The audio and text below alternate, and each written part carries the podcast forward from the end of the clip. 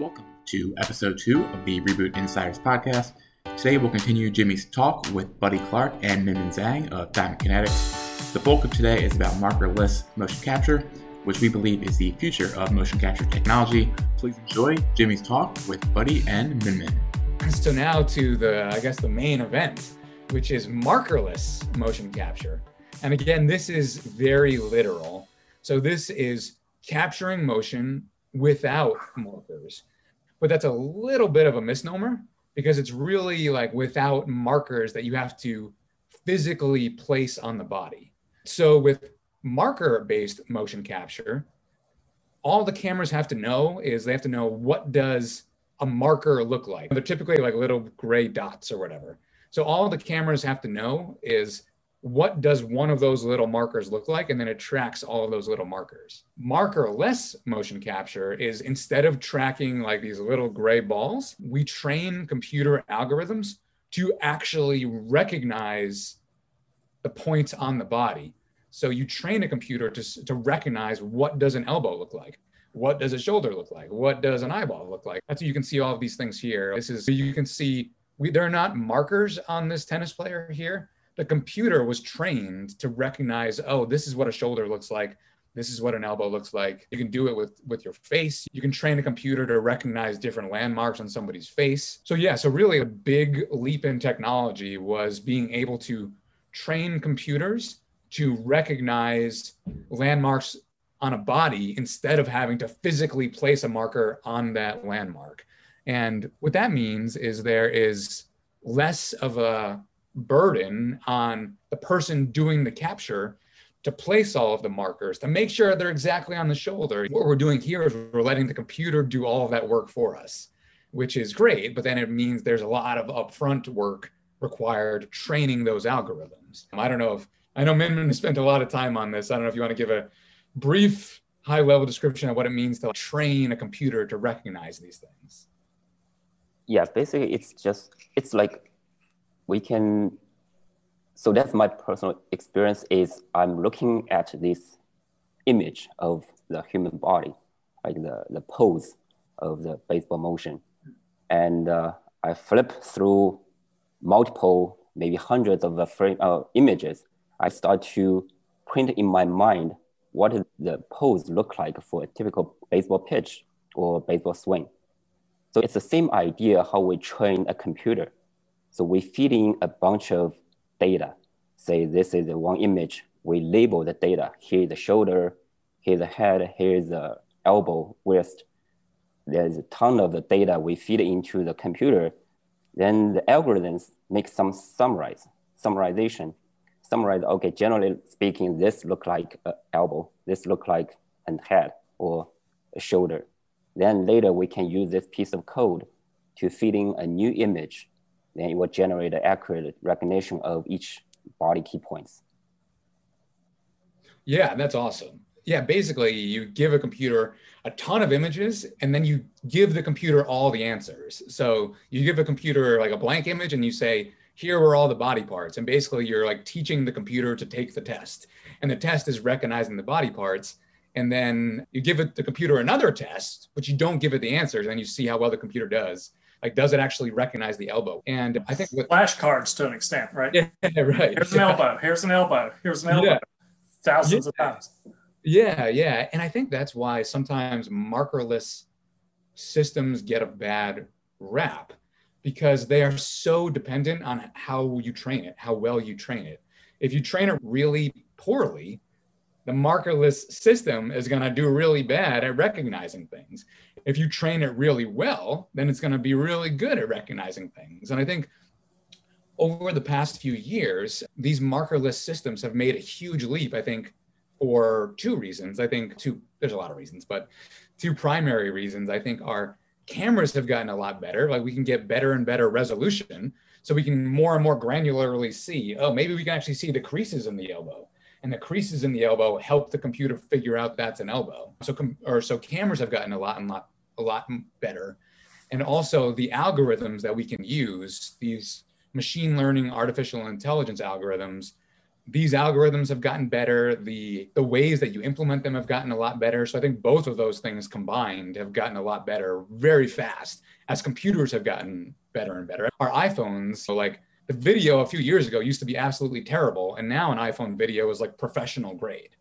So I think better algorithms and better cameras have made markerless motion capture really take off. We're seeing a lot of companies come on the scene trying to do this, and soon Diamond Kinetics will have an app that will be able to do this. So uh, I don't know if you want to bridge the gap, Jimmy, between just the recognition of the joints mm-hmm. and what the marker based ends up with, because the marker based ends up with this skeleton that mm-hmm. moves around. And so there, there's still a, a, gap to cross there in the explanation. Benjamin, you want to finish that out with the thought of it knows where an elbow is and knows what a shoulder is as an obvious leap there, but it stitches that together, right? You mean the constraint of the anatomy constraint? Yeah, or yeah, if there is such a constraint, or it just it it does know to it's looking eventually to put together the skeleton and the elbow and the head and everything else. Yeah, this piece of information is actually passively passed into the algorithm during the training process because there will be never, will be barely have some image the head is way far away from your body or your elbow is in a impossible position, impossible angle. So in other words, if you have a poor quality of the image, a lot of noise or some or noise or other information getting to the training process, then the model going to perform poorly. Yeah, yeah, for sure. And, and, something I want to connect the dots back to the marker-based system when we talked about like more markers generally can lead to a more accurate represent, representation of the body. With a marker-based system, you have to physically put those markers all over the body. But with the markerless system, you just do more training. Like instead of feeding the computer only the center of the elbow every time and training it to recognize the center of the elbow. Now I give it three points. I say, hey, this is the center of the elbow. This is one side of the elbow. This is the other side of the elbow. And now you train the computer to recognize all three. So now we can get more and more accuracy without actually having to physically put more and more things on the human. And I think something that I think was true maybe four to five years ago it was hard for these marker less systems to get things like pronation and supination just because it was hard to figure out what does each side of the wrist look like or what does each side of the forearm look like. But just related to what we were just talking about as camera resolution has gotten better and these algorithms have gotten better now we can train the algorithms to better recognize each side of the wrist. And now systems like KinaTrax and Theia are actually getting three dimensional rotations of these body parts, not just the centers of joints. So I think, like, again, that's a theme of the past 20 years, just in, in general with technology, is computers get faster, cameras get better, algorithms get better, and therefore this markerless motion capture keeps getting better. And let's see, we got two questions here. So Art asked about markerless seed data should start in a lab. And yeah, that's a really good point. Is I, I think we touched on this, but you want to start with the highest quality data as you train the model because garbage in, garbage out. You give it really crappy data going in, you're going to get really crappy data going out. So if you train it with really good data, you know that you got from a lab, then your algorithm, algorithms are going to be better. Kobe asked, is there a brief explanation how you train a computer to recognize these landmarks? Do you want me to take that, Min You want to give it a shot? Yeah, just as you mentioned, it's garbage in, garbage out. So we have a certain amount of uh, image and a human label each key point, say shoulder. Yeah, it means like a literal person. There's a literal person who takes a picture and like circles the elbow. It's literally what happens. Yeah, so then imagine there's millions of this image with label data. Then we get into the training algorithm to generate this model. Very computer intensive at that yeah point. i mean it's it's very like human intensive and computer intensive yeah. we we've hired like amazon what do they call them mechanical turks or whatever but yeah you literally have to have humans give the computer the answer and by giving the computer the answer you're literally giving it an image with the elbow circled so you give the computer the raw image then you give the computer the image with the elbow circled and then there's a little black box algorithm in between and then that black box algorithm learns based on the characteristics of the picture, like the pixels, right? The literal color of the pixels. That this pattern of pixels represents an elbow. And that's because you told it that those pixels represented the elbow. So that's how the computer learns. And that's actually generally how machine learning works is you give the computer the answer and then the computer learns how to get the answer. But that means that it's really sensitive to what you're telling the computer the answer is. If you're not giving the computer enough variability, it's only going to be able to do well in one specific instant. Let's say, for example, your entire set of data that you're training is just people wearing black shirts or, or white shirts or something like that. And you circle the elbow every time with somebody wearing a white shirt. Then if you try to put that algorithm out in the wild and the person is not wearing a white shirt, you're not going to be able to find the elbow because the computer has probably learned to associate the color white with an elbow. Okay, yeah, I want to. I'll just run down the rest of the outline really quick. So for these markerless systems, there are stadium-based solutions. KinaTrax, Hawkeye, Simi are common ones at the big league level. But what's awesome now are there are mobile solutions coming online. Uplift has a two iPhone solution where you can get three-dimensional motion capture data from two iPhones. ProPlay AI you can get uh, motion capture data from a single iPhone. Part of the app that we're going to be launching is motion capture information from a single iPhone.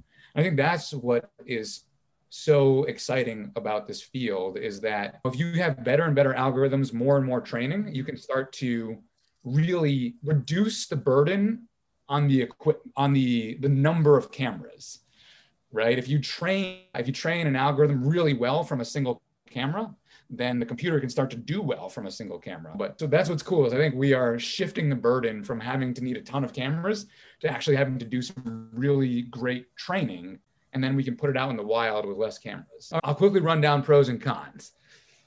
Pros of markerless athlete doesn't have to wear anything. Flexibility of camera setup. We're not subjective to marker placements on the body. The computer is like making that standard. We can track literally an infinite number of markers on the body if we just label all of them. We don't have to worry about the athlete being overwhelmed with wearing stuff. Some cons, I think the primary one I think is just the amount of variability that's related to the training. If you train something really poorly, you're going to get really bad results. So you have to be really careful when you're selecting one of these solutions that they're trained well and that they perform well because your accuracy is really sensitive to the training. Anything more you want to add here? I think just question that popped up about accuracy of one or two motion camera systems. I, I, think putting that in the context of an application is probably a good thing to cover before we're done.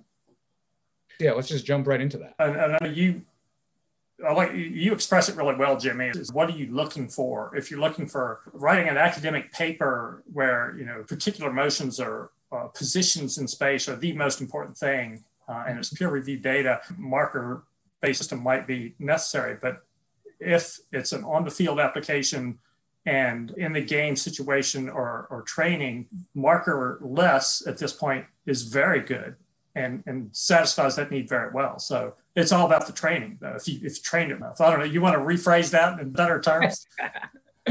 yeah, sure. Yeah, Stefanos asked, what is the accurate accuracy of the one or two camera motion capture apps you mentioned?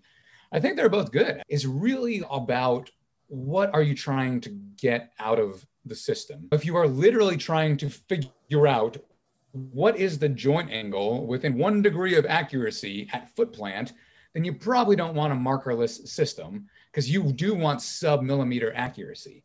But if all you care about is, I want to like something that we do at Reboot Motion is we, I want to figure out is the path of the arm efficient, the, the path of the lead arm efficient relative to the path of the pitching arm.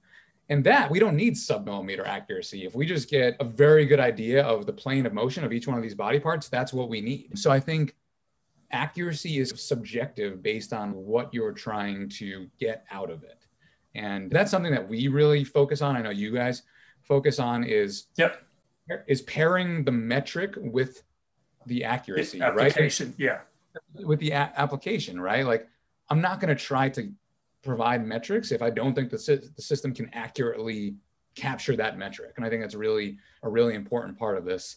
Yeah. Okay. So Rick Strickland asked, what scenario would need a sensor to measure body parts? Yeah. So I don't know if you guys want to talk about like when when a sensor might be more advantageous than using like a markerless or a marker based system or something. Yeah. I mean, I, maybe a simple way to think about it is to go back to the what they do best. If it's velocity, acceleration, you want to extrapolate that to force, then the wearable sensor on the body at least is really good for that. And if it's positions and planes, and what Reboot is really starting to focus on is the efficiency of the motions and the sequences of those motions. Markerless is it works really well for that. And it's not the velocities that you're focused on, it's the orientations and positions and the sequence of events. And in a nutshell, that's maybe the way I would think about it. Yeah, I think sensors are really good in situations. For example, a sensor on the barrel of the bat. The bat is one more or less solid object, but it's one solid object, and you really care about the speed of that object.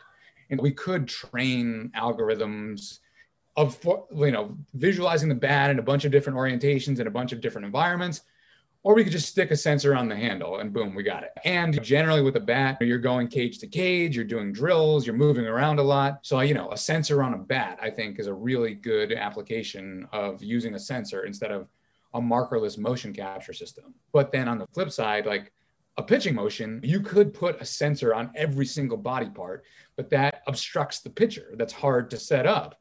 The pitcher gets annoyed by wearing the sensors. So in that case, I think it's much better to have a system that the pitcher doesn't have to feel. There there's something there's some there's some philosophical things. If you have to interfere with the system you're trying to measure, there's a lot of danger you're going to mess the system that you're trying to measure. Just to touch on add to your thoughts, Jimmy, this the concept of really when you're looking at the body motion, that you will you do want to see many different parts at once, right? Yeah. So it's just such an easier thing to do with markerless than it is with lots of sensors. Mm-hmm. Yeah, for sure. Also, for specific application, like in at Diamond Kinetics, we put a sensor in the ball, and compared to other technology, that's still the easiest way or best way to capture the ball metrics, spin velocity, and spin direction compared to the camera technologies. Yeah. So Rick or someone asked a question earlier about when would you want to put the two together? It's those types of scenarios, I think, where they've really shine and multiply the effect so if you've got markerless information on the body, mm. sensor-based information on the tool, the ball or the bat, that's a nice combination.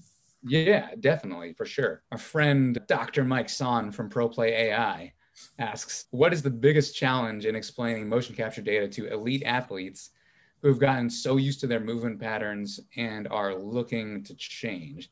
the biggest challenge? Holy crap mike that is a large question.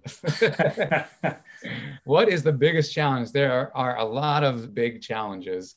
And so in his in his question he asked about explaining motion capture data to elite athletes and I think my answer is going to be, and I, I don't know if Buddy and Minmin will have a different answer. My answer is going to be a little bit of a cop out because what we try to do is here um, we by we reboot motion is I recognize that the communication part of communicating something to the athlete is very challenging. And coaches, this is what they do. They coach, they adjust, they know they, they use their judgment when to intervene, when not to intervene. So that is, I think, why, especially with elite athletes, we tend to actually focus on providing the tool to the coach to empower the coach to then help the athlete. And so it's a little bit of a cheat where we let the coach spend or do more of the communicating than we do. I, but but I know you guys sell products directly to athletes themselves. So I don't know if Buddy or Minmin wanted to add something there.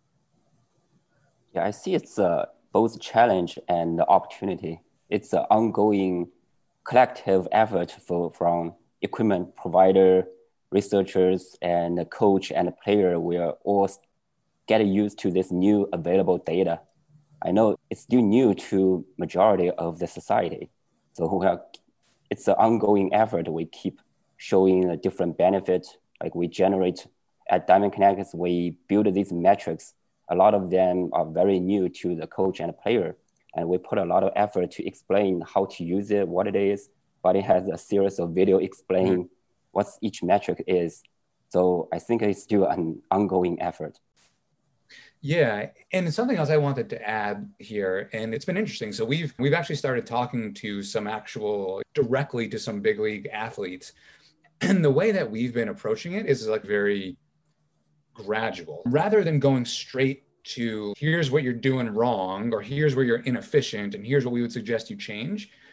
We generally try to start with much more of a foundational understanding of what we're measuring. Like a really good example is I think like we had a big league pitcher ask us about like his fastball and like how to make his fastball better. And we're like and then the, but the first step is you actually understand like what your fastball is doing now. Like how does your fastball getting people out? It has a lot of rise. Well what does a lot of rise mean? Oh it means that it, it's got lift. It's fighting gravity. And so generally we try to do it like very gradually and start with giving the athlete an understanding like a foundational understanding. And then i think having a foundational understanding then helps an athlete better implement the change rather than just saying hey do this and you'll be better i don't believe you there's a certain amount of that con- convincing players that they are doing something that they think they're not or they're mm-hmm. doing you know something different yeah but it's all about communication. That to me, that's the biggest barrier by far. Is we speak in one language mm-hmm. and players and coaches speak in another, and we need to get on the same page to communicate, whether it's education, like Min said, or just me understanding what they're trying to say, them understanding what I'm trying to say. Yeah, that's, that's what it comes down to. Yeah, I actually view a lot of my job as like a physics translator. that's true is like I'm looking at emotion, I'm listening to what the coach is saying, and I try to think, okay, here's the math. So like what how do I translate the math and the physics into the words that the coaches and the players are using? So that yeah. way the information it can all come together. Yep.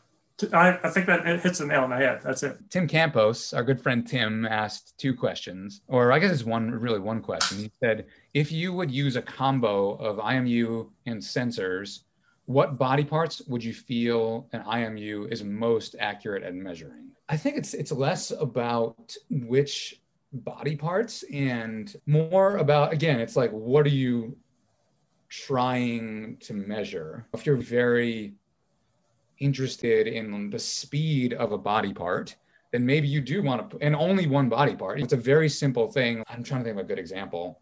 Because the, the tricky part with this is typical like commercially available sensors aren't actually fast enough to get the velocity, the rotational velocity of the upper arm. But generally speaking, yeah, okay. So I think a good example might be like kinematic sequence, right? There are a lot of tools out there that measure the kinematic sequence. And what is the kinematic sequence? It's just a sequence of velocity peaks. So we're literally trying to find when does the pelvis peak in velocity? When does the torso peak in velocity? and when does the arm peak in velocity? And since we're only really interested in those three things for the kinematic sequence, and we're specifically talking about velocity, I think it's much simpler. Like we put a sensor here, we put a sensor here, and put a sensor here. And those sensors are really good at measuring velocity. The setup is pretty simple. So I think, yeah, it's more about the application than which body part specifically. I would agree with that. It's interesting you use that example of sequence. Min did that in his PhD dissertation back however many years ago. He, put IMUs on a pitcher's arm and, and showed the kinematic sequence using them and, and could do it very accurately. We compared to marker-based motion capture. And the struggle was marker-based motion capture wasn't as good at velocities even then. It was the IMUs are good. Yeah. Stuff is, is good. What yeah, back to that, yeah, back to that time, the marker-based camera is running at 240 frame per second compared to 1000 hertz sensor. It's definitely slower. Yeah, you can resolve time points so good, uh, so well with uh, sensor-based uh, systems.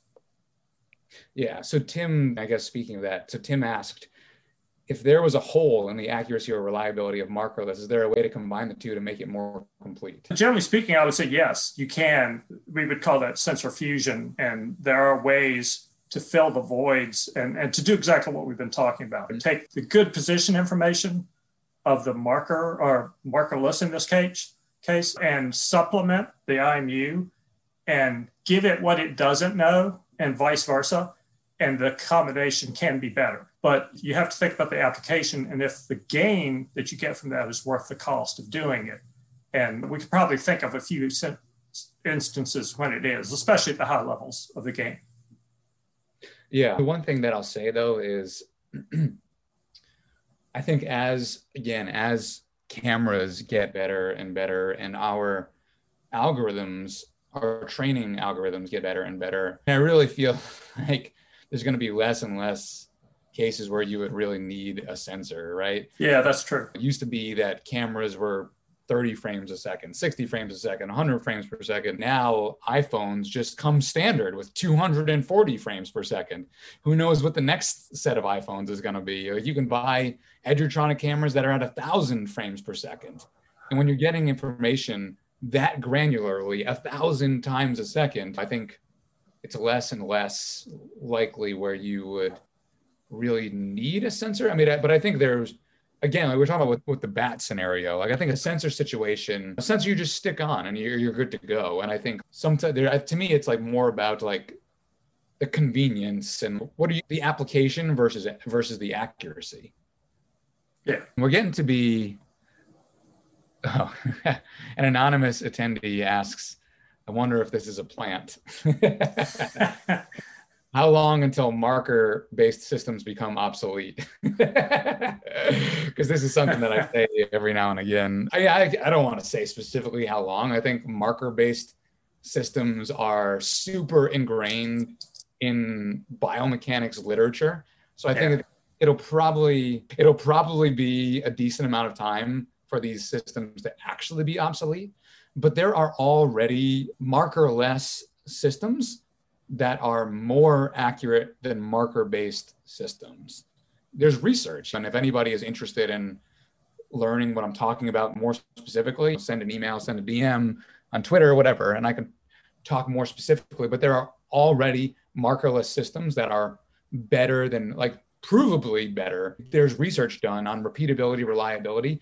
So if you think about it, this is something. This is a, some sometimes how I understand it in my brain it's really important to know like where the center of a joint is is it yeah like where is the center of the joint because that that really determines like how that joint is going to move and with a physical marker you there's no way you can cut somebody open i guess you can use an x-ray system but generally speaking with the marker based system there's literally no way to track the literal center of the elbow but if you have a markerless system you have a bunch of camera views you can say the center of the elbow is here on one camera view. It's inside the elbow on another camera view. And so these marker-less systems can actually do a better job sometimes of estimating joint centers as opposed to these marker-based systems. Yeah, I think marker-based systems are going to be obsolete faster than people realize. There's no more open questions, so I think we can start to wrap up.